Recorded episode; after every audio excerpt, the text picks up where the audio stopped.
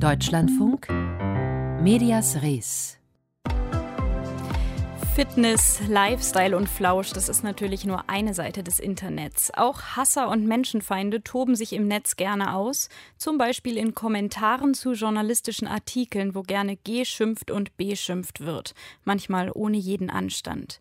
Für die Zeitungsverlage ist das ein Problem. Einerseits soll die Möglichkeit, Inhalte direkt zu kommentieren, die Bindung der Nutzerinnen und Nutzer stärken. Andererseits kostet die Moderation der Foren viel Zeit. Da wäre es doch praktisch, wenn wenn eine künstliche Intelligenz die Kommentare filtern könnte. Wie gut das schon funktioniert, hat sich Stefan Beuting angeschaut. Unter anderem bei der Rheinischen Post in Düsseldorf, wo man zum Beispiel diesen Kommentar liest. Sie haben den Schluss wohl noch weniger gehört als unsere Ministerin für Ernährung und Landwirtschaft. Ein Konferenzraum in Düsseldorf.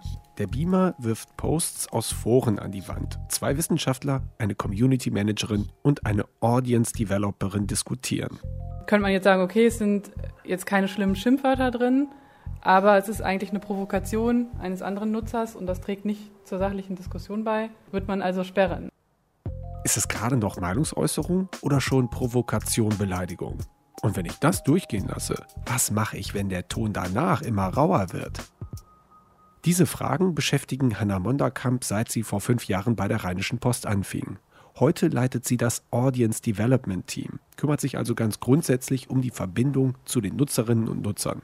Und ganz alltäglich tut das Community Managerin Lilly Stegner. Und ähm, man sitzt halt wirklich da, man hat so eine Spalte, da laufen die ganzen neuesten Kommentare ein. Und jedes Mal, wenn man refresht, sind wieder neue Kommentare da. Und jeder einzelne Kommentar muss dann eben gelesen werden ähm, was alleine schon mal eine Masse ist, um dann rauszufiltern, ist das jetzt eine Kritik, die berechtigt ja auch sein kann? Ist das vielleicht eine Verwendung von Sprache, die einfach strafrechtlich sogar teilweise relevant ist? Ist das Verharmlosung des Holocaust? Also es ist sehr vieles dabei. Ihr hat genau das Problem, dass das bei euch so viel geworden ist, dass man es manuell kaum mehr arbeitet. Man kann ja nicht permanent neue Menschen einstellen die sich nur damit beschäftigen. Und wir waren von der Forschung her an, an Algorithmen am Forschen, die erkennen, wann ist was Hassmail. Jörg Becker, Professor für Wirtschaftsinformatik an der Uni Münster. Gemeinsam mit seinem Forschungsteam entwickelt er Moderat, ein Kommentaranalyse-Tool.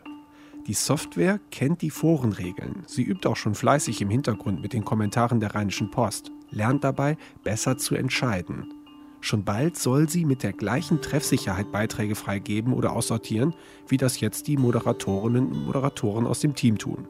Und soll diese so bei ihrer Arbeit entlasten. Anfangs war es auch so, dass wir die Kommentare über Nacht noch auf hatten und dann morgens sortiert haben, aber das ist mittlerweile auch nicht mehr zu schaffen. Also wir haben jetzt sozusagen Öffnungszeiten und abends werden die Kommentare dann zugemacht. Man merkt natürlich auch morgens ganz oft, dass die Leute schon auf der Matte stehen und warten, dass sie jetzt weiter kommentieren können.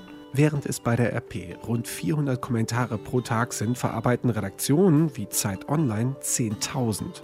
Auf Anfrage bestätigt die Redaktion, dass auch sie dort mit einer KI arbeiten wolle. Der Name Zoe.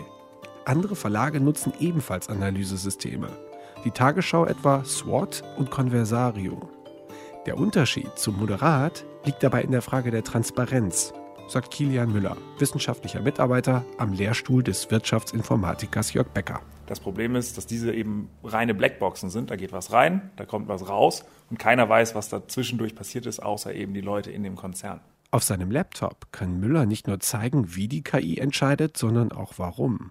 Der Kommentar ist jetzt sogar schon durch die Schleife durchgelaufen und wurde jetzt in diesem Fall nicht als Hass deklariert. Ein Filter schaut nach Interpunktion. Viele Ausrufezeichen und Großbuchstaben sind verdächtig.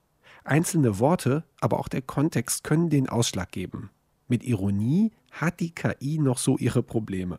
Daher soll sie vorerst nur die Kommentare zurückhalten, die sicher grenzverletzend sind. Dafür diejenigen durchlassen, die unverdächtig sind lohnt halt auch die Nutzerinnen und Nutzer, die sich gut benehmen, ne? weil sonst müssen halt im Zweifel die, die einen normalen Kommentar abgegeben haben, auch eine ne Stunde warten, bis wir durch den Wust an Hass gekommen sind. Und so können sie schon ein bisschen schneller durch, wenn eben kein Hass drin ist. Ne?